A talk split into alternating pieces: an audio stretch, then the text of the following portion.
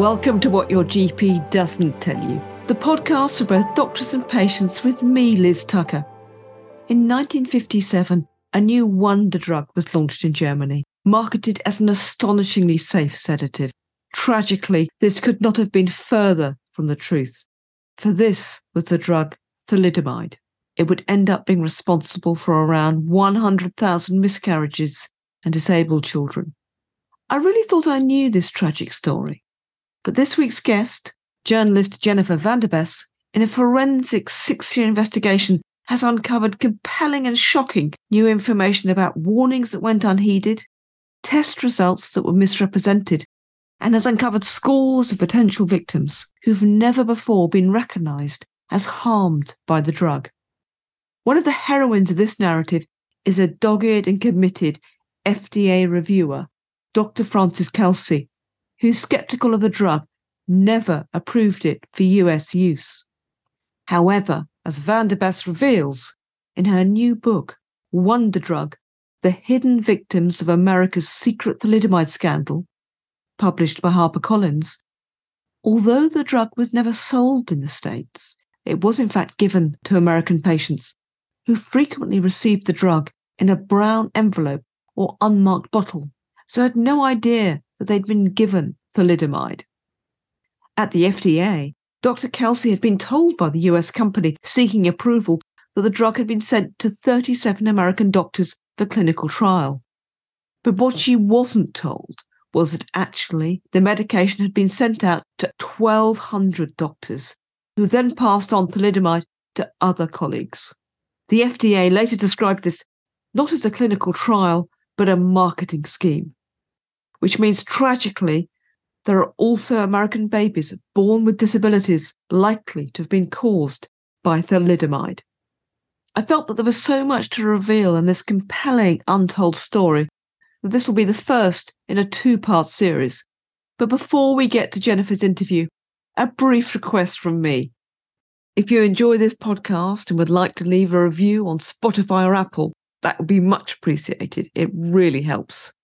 You can also become a paid supporter of the podcast at patreon.com slash what your GP doesn't tell you or via PayPal on my website, whatyourgpdoesn'ttellyu.com. A huge amount of work goes into both the research and production of this podcast. So even a small amount of money makes a huge difference. And you can find out more information about the pod on my website, where you can sign up for the podcast mailing list, follow me on Twitter at Liz C. Tucker, and on my Substack account, liz.tucker.substack.com. Many thanks. And now back to Jennifer's interview. Jennifer Vanderbes is an award winning writer and journalist. Her work has appeared in the New York Times, Wall Street Journal, Washington Post, and Atlantic. Here's her interview. So, Jennifer, thanks so much for joining the podcast today. Thanks, Liz. I'm so happy to be here. So, Jennifer, the story starts with a German company called Grünenthal. And not long after the end of World War II, they're actually recruiting a number of ex Nazi chemists to work for them. Correct. It was a difficult time in Germany, and a lot of those doctors who were very active during World War II were out of employment. And they then developed thalidomide. The idea is that this is an unusually safe drug with no known toxic dose. Correct. Specifically, it's a non barbiturate. It has a different chemical structure, but performs the same job in the human system. And that's why it was appealing. Barbiturates were very popular as relaxants and insomnia cures, but this had a different chemical structure and therefore escaped the kind of fatal flaw barbiturates, which is that people could overdose on those there was this initial idea that actually there was no such thing as a toxic dose of thalidomide. However much you gave to an animal, it survived. Yes. So there's something in pharmacology known as an LD50, which is the dose that would kill half of your experimental animals. And almost every drug prior to thalidomide that was ever proposed, marketed, had a known LD50, right? And you would have to submit this information. What they were saying was that thalidomide uniquely had no LD50, which meant that there was no dose that would kill half your experimental animals. So initially, this drug begins to be tested by doctors, and there seems initially there's a bit of a mixed response. Yeah. So, what was really interesting in looking at the history of Grünenthal's early research and um, studies prior to their patents is that for a drug that when it when it went on the market was really sold as being this super safe super wonderful what i refer to as a wonder drug in the book. If you actually look at the response from the doctors that they gave it to early on for small and short clinical trials it was not really a robust you know across the board enthusiasm for the drug. A lot of doctors who were looking at it early on had questions and concerns. And this was in 1955 that they start testing the drug is that right it's around 55, 56. And the puzzle is later documents suggest that actually the human testing started earlier, back in 1954. So, how would we explain that? So, there are some letters um, that were discovered in Grunenthal's archives. And these were brought forth in various legal cases in which the Grunenthal research team actually is trying to assure doctors who are raising concerns that well, this has been used in humans for X amount of time with great safety. And if you look at the date of the letters and you look at the amount of time that they're claiming it's been used in humans, you realize that actually prior to those official clinical trials, it looks like the drug, or they were claiming that the drug was actually used earlier. It looks like this was probably exclusive in sanatoriums. This was somewhat standard at the time. People who were hospitalized for mental illness were often used in that era as test subjects for drugs and certainly for drugs that were meant to calm people. Oftentimes people running those establishments were quite open to say, well, we'll try anything, right? We would love to, you know, help chill our, our population. So yes, it does. Again, this is according to their own paperwork. It does uh, suggest that the drug was being administered earlier than their official clinical trials recognize and obviously given to all of those patients without any form of informed consent. Yes, I mean uniformly, anyone who was given thalidomide, and to be fair, probably any other experimental drug in that era was not informed or consenting. Now, I was really interested to see that very early on, in fact, in 1956, a disabled baby girl is born to a wife of a chemist at the company, but nobody at that point connects it with thalidomide. Yeah. So, what is really fascinating in the story of thalidomide and heartbreaking is that Grünenthal, the Merrell Company, and distillers in the UK, if you look at the earliest victims in those areas of the babies who were harmed by the drug, they all sort of converged geographically around the headquarters of these drug companies. They were given quite freely. And again, most of the people working in these drug houses appear to have believed what they were told, which is this drug was super safe. Physicians, uh, researchers, salesmen giving it to their wives, giving it to family members. And so this baby girl born missing ears is the child of a Grunenthal employee and nobody really thinks at that time or documents that there's a possible connection between her birth abnormality and the drug that she was given. So then the company is beginning to look to overseas deals and it signs a deal with the US company SmithKline and French, but actually they end up rejecting the drug as ineffective. Yeah, so the very interesting piece of the American story before you get to the drug firm that did eventually try to get it on the market is SmithKline and French meets with Grünenthal, hears about this drug. Everybody in the world at that time is interested in a safer barbiturate alternative, right? And they know that there's a market for this, hands down. They sign a contract with SmithKline French where they will do research on it. SmithKline and French begins some animal testing and some human testing. What's really curious about the SmithKline French narrative is that, yes, they eventually officially say that they do not want to put the drug on the market because it's ineffective. Well, which is odd because in about 50 other countries, 50 other drug firms are marketing it as effective, and there's no pushback on that. That's not where thalidomide gets its pushback. But they declare it's ineffective.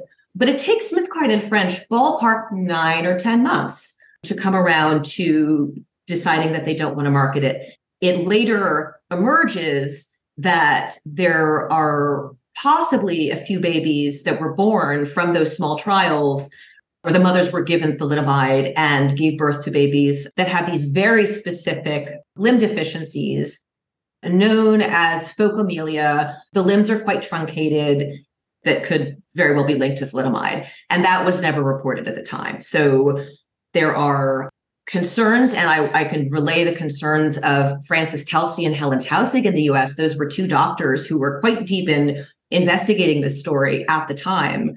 They both appear to be convinced that Smith Kline French actually buried those results. Why would they have done that? Why couldn't they have said, we think there's a major problem with this drug?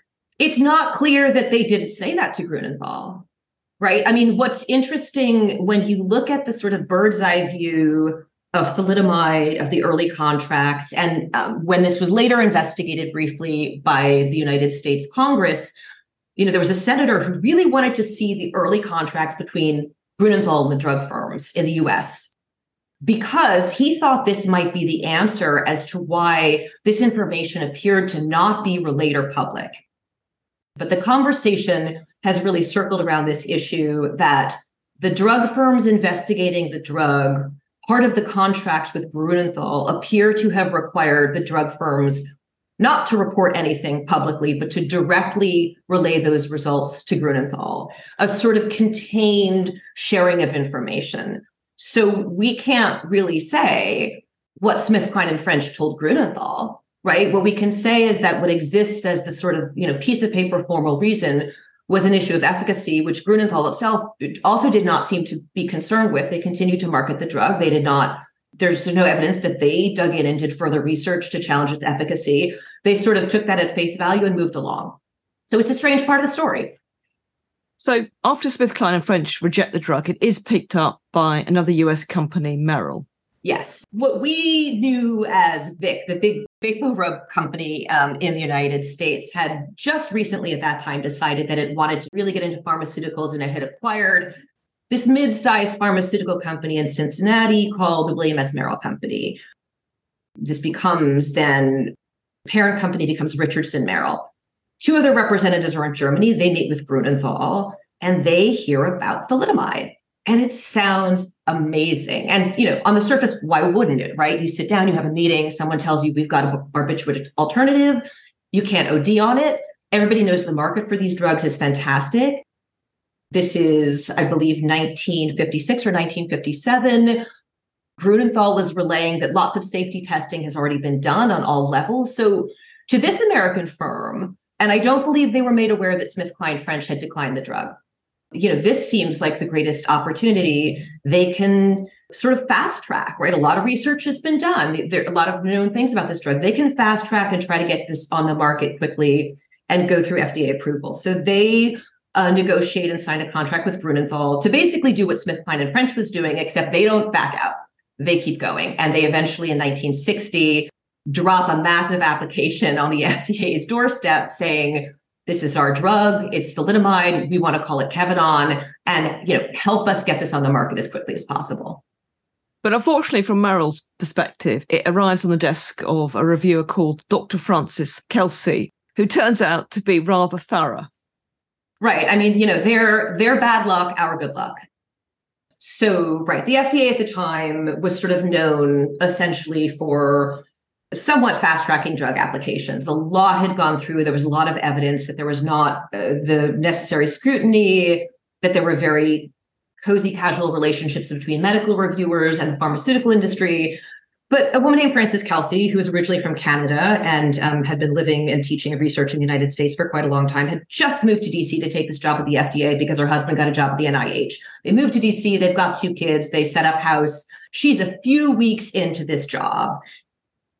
She was probably, if not the one of the smartest people in the building at the time, but the assumption was, oh, well, this is already on the market in Germany and dozens of other countries. And this is not meant to be something to challenge me, to, but to make my life easy as a newbie. So she recognizes that there's a certain unspoken expectation that this application will move swiftly. And very quickly, that becomes a problem for her. And she's not able to move swiftly on the application at all. And in fact, the opposite. She begins to hold up the application because she has safety concerns. And she's really concerned about a lack of data, what the drugs have been used for, the dosages that have been used, and the sex and the age of patients. Yeah, so the regulations at the time were very clear as to what a pharmaceutical firm had to show the FDA in order to get a drug on the market. And part of that was their clinical research, which is sort of okay, let us know where this has been tested, on whom. But it's you really have to give them the micro detail. You're not supposed to summarize and say, we gave it to a lot of people and it was really good. they want every piece of paper referring to every patient. If that means a 37 year old female who was experiencing early menopause and had headaches, and it was given to her in 50 milligram doses for three months, once a day, sort of standard of appropriate clinical research. What she sees in the application are that in all these mounds of pages, that's not there. That there is no specific individualized full patient data saying what what each person was treated for for how long and the dosages and so she immediately says well i can't approve this we need more information so there's a system at the fda at the time which is basically after 60 days, unless you have discovered a problem, a concrete problem or danger with the drug, the application sort of automatically goes on the market. She learns about a sort of loophole from a female colleague who had previously had to resign in protest from the FDA, a woman named Barbara Moulton, who's sort of just as fierce and fascinating. Um, she had made a lot of noise about the process at the FDA being quite irresponsible. So these two women befriend each other, and Barbara Moulton says, Well, you know, you don't have to find something wrong. You can deem it incomplete. You can stall this and force them to give you the safety data you want. So that's exactly what Frances Kelsey does. Right on the 60 day mark, she sends a letter and says, This is incomplete. And here's the information you have to give me. And this sets in motion a year and a half battle between her and the pharmaceutical company, where she keeps saying, you know, every 60 days, nope, you haven't given it to me yet. And they, of course, get angrier and angrier as this process drags on. And she is put under tremendous pressure.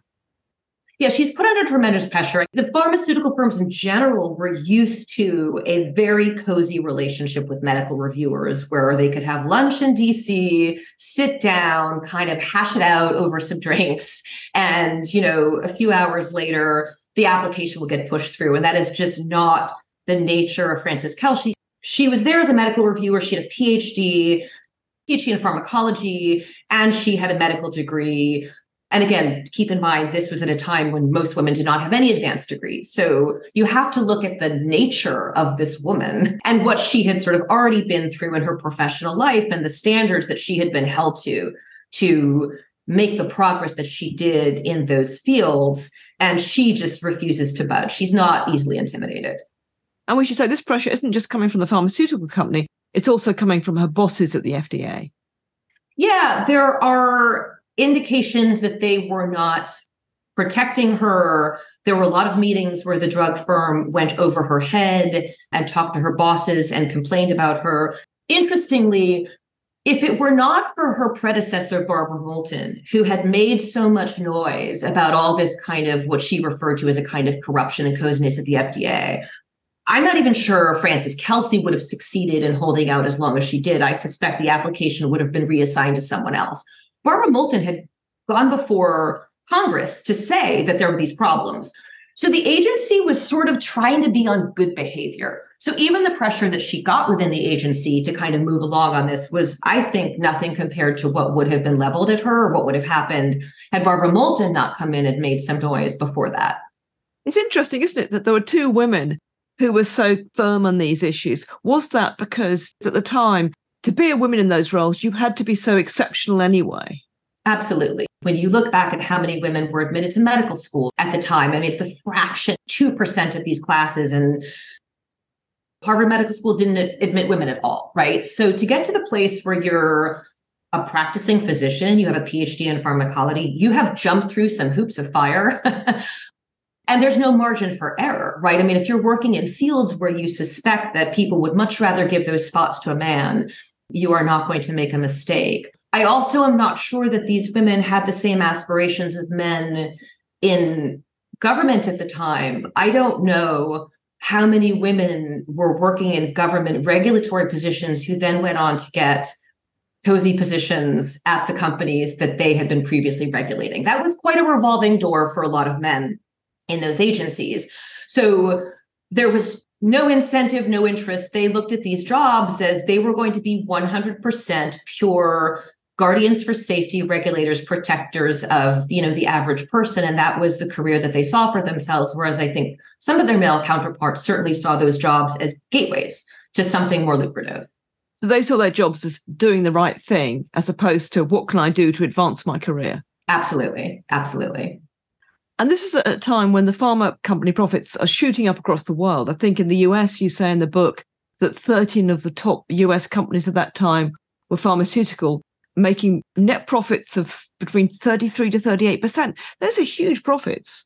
Yeah, the markups were extraordinary. And around that time, you know, we had a senator from Tennessee who had, before the thalidomide scandal, started to research pharmaceuticals and was discovering exactly that, that the the markups were just unlike anything you would see in any other industry. And what concerned him, and again, we're we're still having this conversation today, the problem hasn't gone away, which is that in, in a field where we think of it commonly as well, medicine is designed to help people, right? To help ailments, heal people's bodies.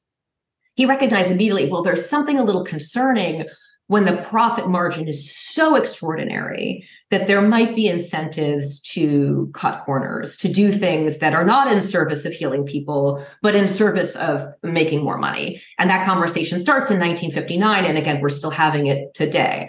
But this, this represents a very interesting episode where that kind of comes to the surface for the first time. People start realizing, oh, pharmaceuticals aren't just lovely little companies, you know, doing research and coming up with cures and then doctors handing them out, right? It's much more complex than that.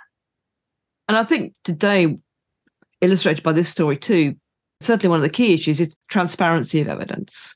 Because if we're making these decisions, the problem that we still have today is much of that information remains proprietorial. So even the drug regulatory agencies don't get to see it all. Right. It's interesting. The, the word proprietary comes up a lot in the history of pharmaceuticals, and it has long been used as a kind of catch all phrase by different firms at different times to explain why they can't share information. The suggestion being that it would uh, make them vulnerable to unfair competition if they shared that. It was a fierce battle in 1959 for this Senate subcommittee to actually get information on how much these firms paid to make certain pills. Um, they knew how much they were sold for. That was easy to get. But to get the manufacturing costs and really look into discovering what the profit margin is, the firms fought tooth and nail not to let that information go public.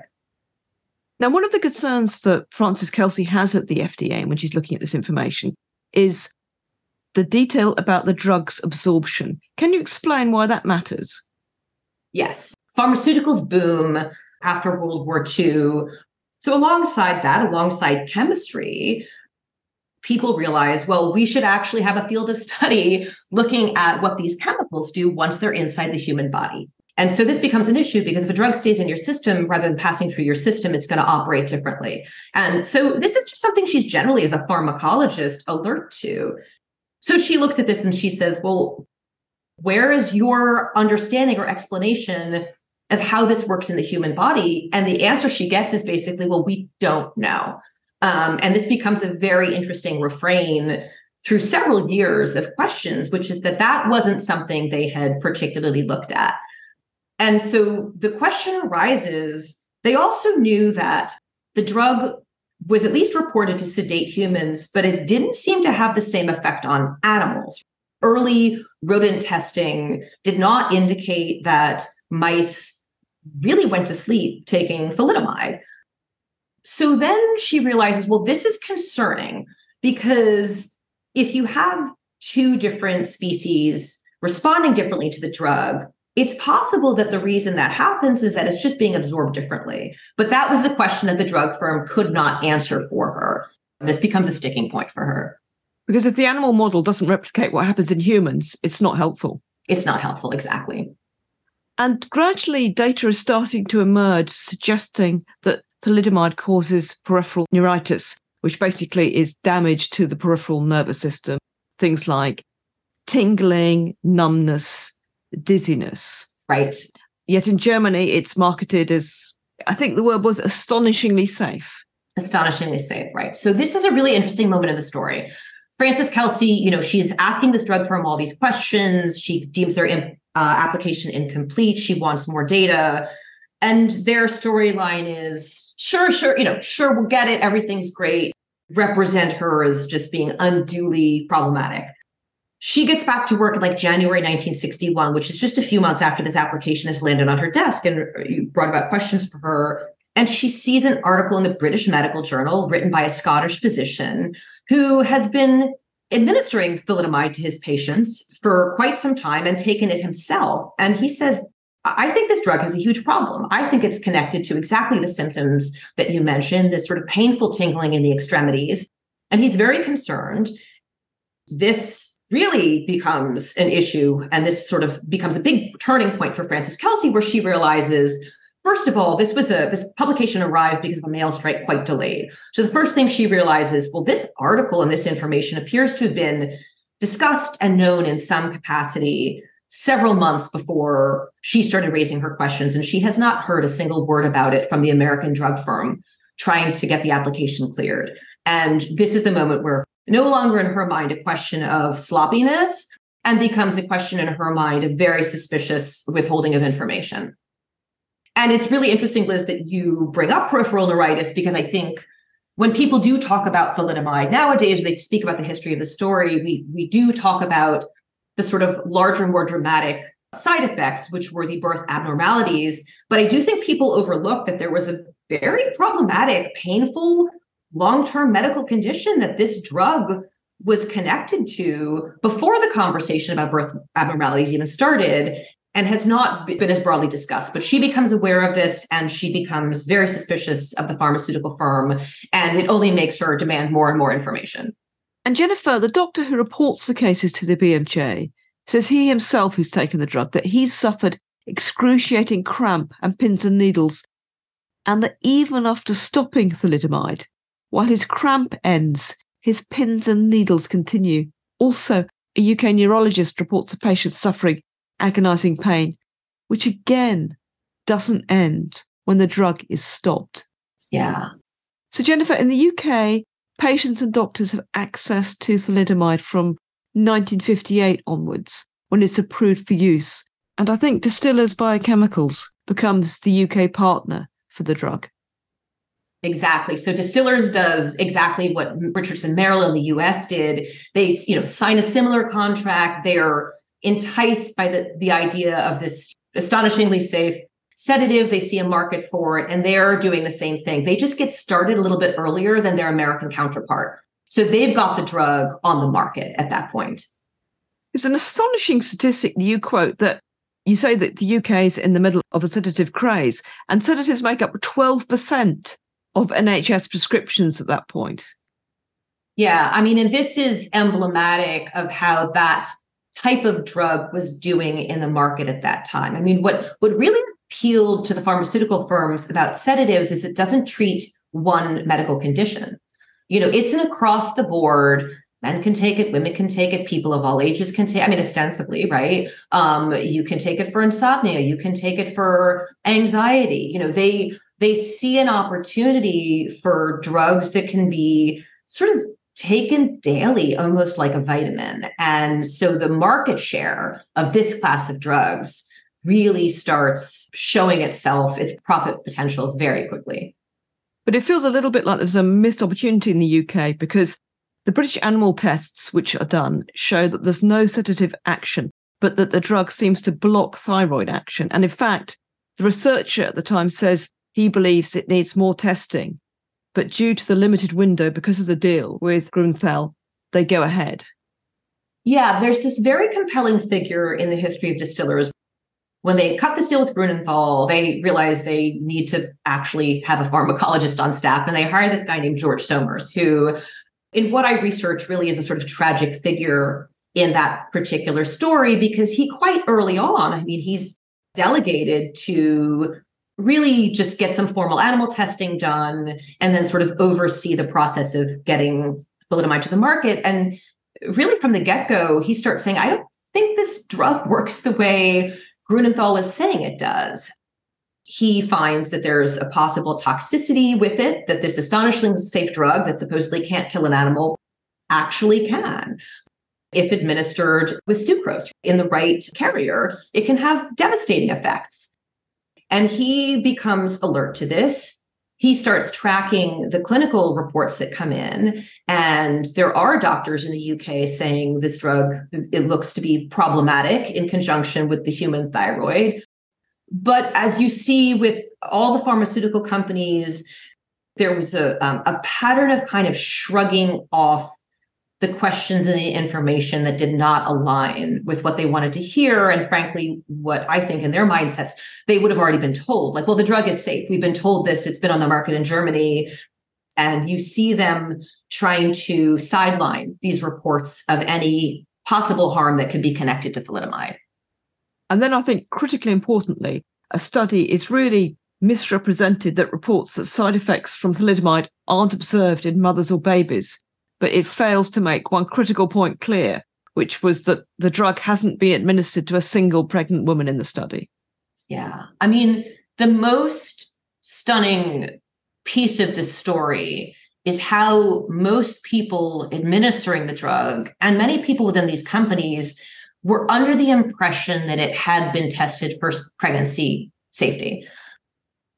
And all it takes is going back and looking at the German data that's vaguely related to pregnancy, but it's postpartum nursing women. And of course, this turned out to be a drug that has um, disastrous effects if taken within the first trimester of pregnancy. There is just this constant believe it's safe during pregnancy. We believe it's fine. Every indication suggests there's no issue. There are doctors asking this question. And I think that's a really important piece of this story. It is not like there were not obstetricians who pieced together the possibility that this drug could affect an embryo. In fact, a man within Grünenthal, right, and the records show that one of their own researchers tried early on. His wife had just gone through a pregnancy. All evidence indicates that he was actually trying to get a study off the ground to make sure that it was safe for pregnant women. And he just doesn't have success getting that study done. And then it appears that nobody wants to stop the, you know, the fast train of this new drug to wait for that.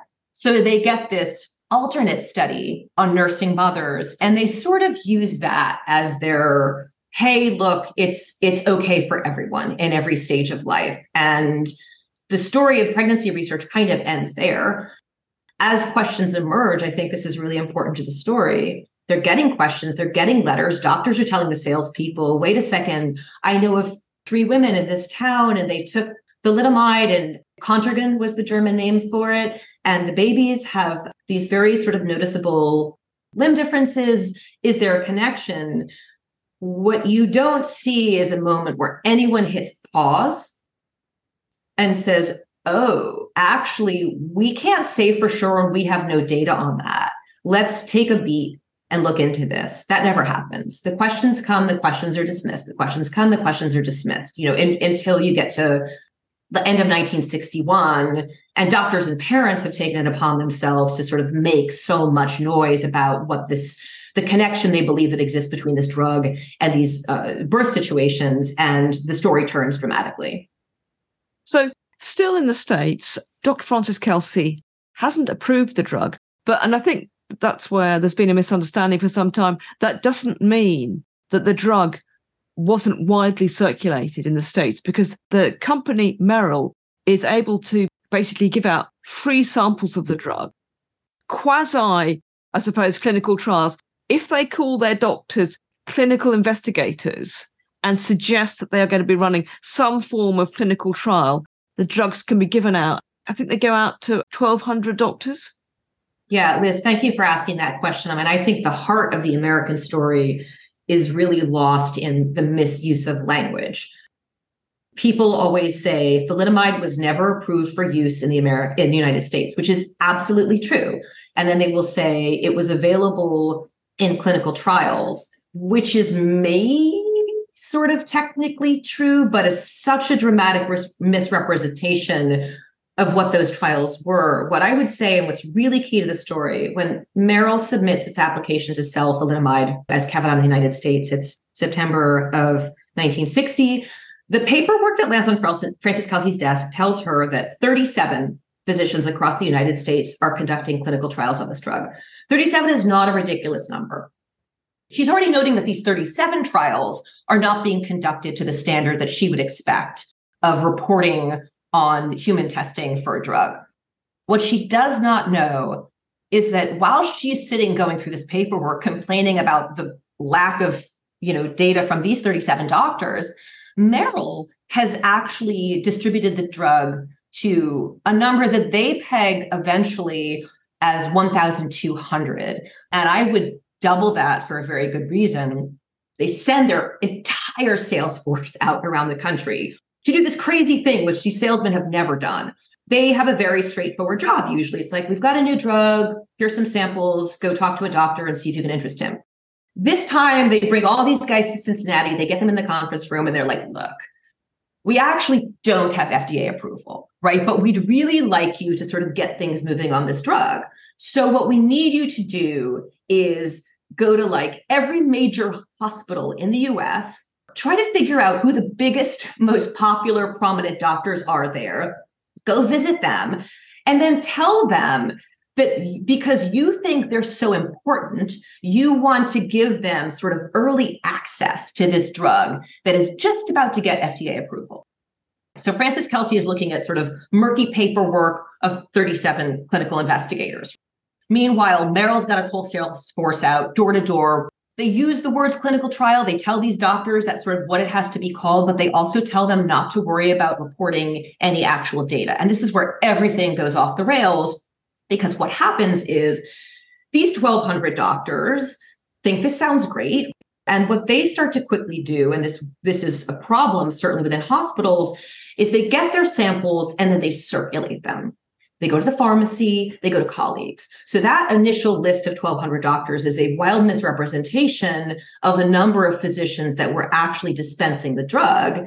And I'm sure when we get to the story of what actually happened to the survivors in the United States, this is why you have so many Americans who were harmed by this drug whose mother's obstetricians are not on that list of 1,200.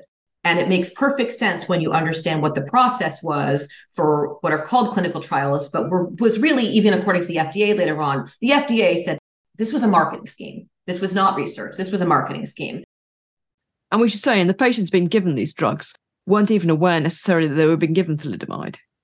No, a lot of these women, the drug was not on the market. You know, the name was not anywhere in popular conversation, right? So, what most of these women were handed was an envelope or an unmarked bottle that would say really just when to take the drug. That's it. And so they were not told at the time that it was experimental. Um, they were not told the name of it. Again, this is where the story gets really heartbreaking. They were not told after the fact, once the drug's dangers were known, that the pills that they had in their envelopes and their unmarked bottles were the thalidomide that was then finally making news. So at the start of the 60s, more and more data is emerging that thalidomide may not be as safe as has been marketed. And there's pressure on Grünenthal to make the drug prescription only, which will give some control, that they hold out against that. But then we have two doctors who become pivotal to the story. There's a German doctor and also an Australian doctor. Can you explain about that? Yeah. So you have a pediatrician who specializes in genetics in Germany, Widukind Lenz, who is approached by a father, Karl Schulte-Hillen, in Germany. And Karl Schulte-Hillen's son has been born with what we would ascribe to very sort of typical phocomelia. There's a limb deficiency that was very obvious at birth. What really rattles Karl Schulte-Hillen is that he has a niece who has been born within a short span of time uh, with similar similar limb abnormalities he starts asking around and starts hearing about other babies born similarly. So he's calling and calling and calling and trying to find out, making no headway with the laundry list of typical doctors. And someone puts him in touch with this man, Widukind Lenz, and says, go see him. Meets up with Lenz. You know, we'd sort of describe it as a bit of a meet cute if we were narrating the movie, which is that they don't quite hit it off the first time. Lenz is suspicious. His line of work as a geneticist, he's commonly approached by parents who think that there's a cause, a reason, something bad happened, and he always has to deliver the heartbreaking news and say, this is actually genetic. This is in your family. There's nothing that could have been done to stop this. And this time around, Lenz is sort of faced with something really peculiar, which is not just the story of this baby, but the niece and these other babies. And so he starts to investigate. And eventually they make friends and they team up and they start driving around Germany. You know, they place ads in papers, they ask around. They're starting to hear more and more babies born similarly. And they create a survey of all the mothers and they're trying to figure out like is there a common link of some kind of exposure and eventually they land on all of these women or the majority of them having a recollection that they took something for insomnia anxiety morning sickness and it's a drug called Contergan right which is the german form of thalidomide at the same time in australia in sydney there's an obstetrician um, named william mcbride he has a very busy private practice. He sees lots of pregnant women. And he had been approached by a salesman for distillers in Australia about this new great drug. It was Distaval was the name for it there. Uh, that could be useful in his pregnant patients. And McBride had started using it to cure extreme morning sickness, and he believed it was very successful in combating that. And we should just say that initially, McBride is so keen on the drug, he says to Stillers that he will be happy to support any application. Right. I mean, he's a he's a believer, right? I mean, he sees the short-term success of this drug and he thinks, well, this is one of the greatest things that's, you know, landed in my practice. He thinks it's fabulous. Months later, he's called in for a series of trouble births that require C-sections and in a series of them, you know, weeks apart, he's delivering babies that have these very specific limb deficiencies known as phocomelia the limbs are quite truncated. And what's important to realize is that this condition is so rare that most practicing obstetricians will never see a single case in their lives. He knows this. In Germany, Widukind Lenz knows this. They know that the problem is these conditions that are supposed to be super, super, super rare are now appearing with greater and greater frequency, and something is going on. So you have Lenz and Schulte-Hillen in Germany going door to door, talking to parents, trying to sort of reverse engineer what's happening there. McBride starts going home frantically looking through his records, and he quickly realizes that the common denominator in all the women that he's seeing who have children born this way is that he gave them thalidomide. So he starts trying to conduct animal experiments in a hospital shed. You know, he's determined to prove this. He's going about it his way. And really, almost within a week of each other, Widukind Lenz in Germany reaches out to Grünenthal in Germany. McBride in Australia reaches out to the distiller's office with this declaration that they are convinced that thalidomide causes birth abnormalities and there must be an investigation. And interestingly, in the German case, you mentioned that because the drug is seen as so innocuous, initially some of the women can't think that they've taken anything because they don't even connect it with the child's problems. Yeah, I mean, it was in Germany, it was over the counter. So this was perceived as something similar to an aspirin. It was not thought of as a kind of, oh my God, I went to the doctor because I had a specific medical condition and the doctor gave me this bottle. It was much more, oh, I wasn't feeling great. I was low on energy or upset about something and I just popped into my local store. In fact, that is very much the story of the Schulte-Hillen family was it was a, a loss in the family. Everyone in the family was grieving. Someone popped out to the pharmacy to help everyone just relax a little, comes back with a bottle which they eventually find. But it's a very painful moment in the story when Karl Schulte-Hillen, once he and Lenz have figured out that the common link with all these mothers is this drug Contergan, and he has to ask his wife and say, Did you take this? And they scrounge back. They're suddenly remembering, oh my God, Lynn, when your father died, remember someone went to the pharmacy and they scramble, scramble, scramble, and they find this bottle and realize that like the one or two pills that she took one night are what harmed their son. You know, it's a game changer. Is what's shocking is in some cases, a single dosage of the drug, if taken at a particular time in the pregnancy, could have done the damage.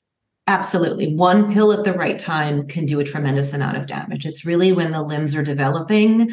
Um, you could have higher dosages in the third trimester and not see what you do in terms of visible damage to limbs at birth.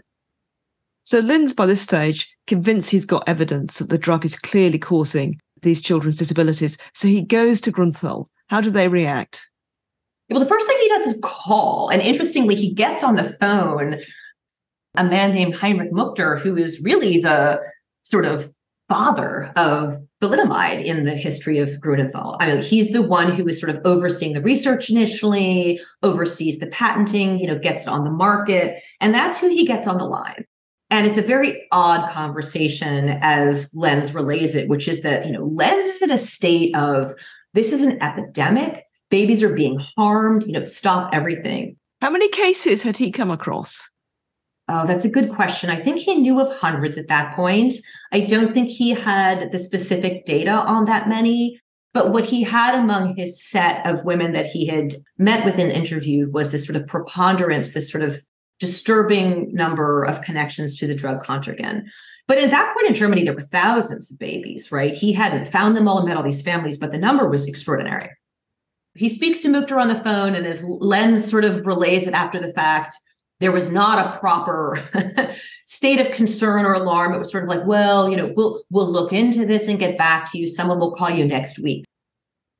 Lenz, he gets off the call and he's like, I gotta, I gotta write this all up, right? So he sits and he writes his report. he wants to document everything. He he intuitively senses he's about to step into a very dangerous battle zone and he wants to sort of go about this properly and make sure he's documenting everything. He doesn't feel like the pharmaceutical farm is concerned. He gets a call a few days later. They they they speak again, and the word he gets is that Grünenthal is going to send um, someone to speak to him.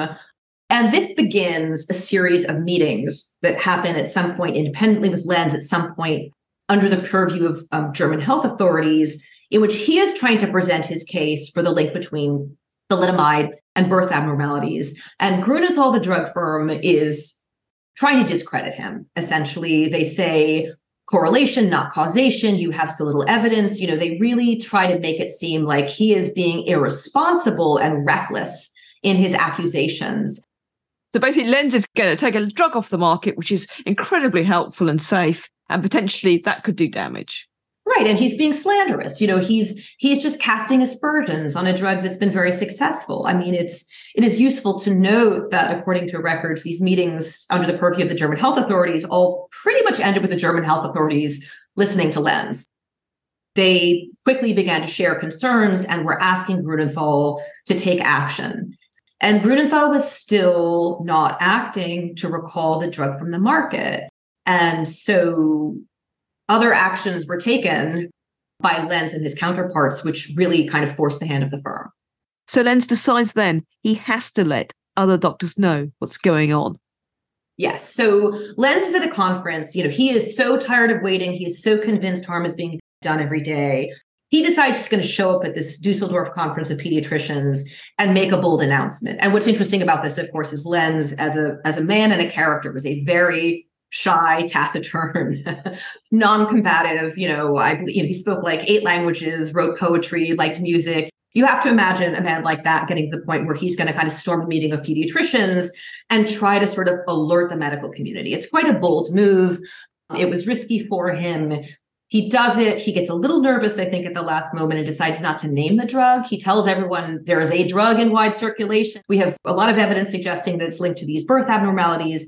He comes just short of naming the drug. But as soon as his speech ends and he kind of makes his way to the side of the room, all these doctors understandably come up to him. They're like, Is it thalidomide? And he says yes. And that changes everything. That's where we leave this week's episode.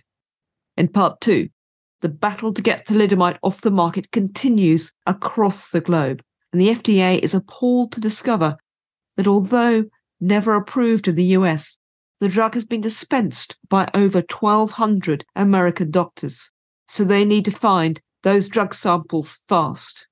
Even taking just one pill at the wrong time during a pregnancy can cause fetal disabilities.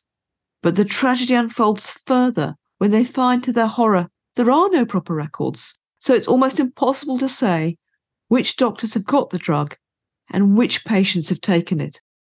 So do join me for part two. Until then, many thanks for listening.